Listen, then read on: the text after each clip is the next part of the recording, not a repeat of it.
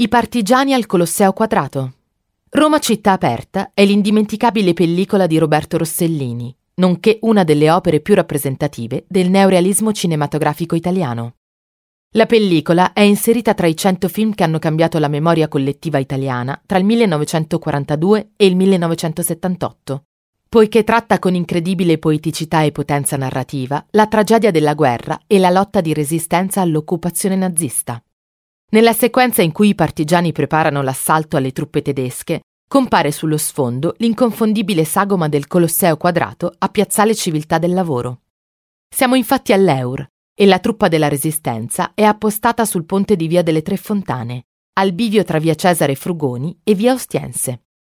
Nell'inquadratura si vedono i tedeschi transitare su Via Ostiense e passare di fronte un piccolo edificio dal tetto spiovente. Osservando oggi il panorama da quella prospettiva, noteremo non poche differenze. Sulla sinistra si erge ora il viadotto della Magliana, mentre la piccola struttura ospita oggi un ristorante.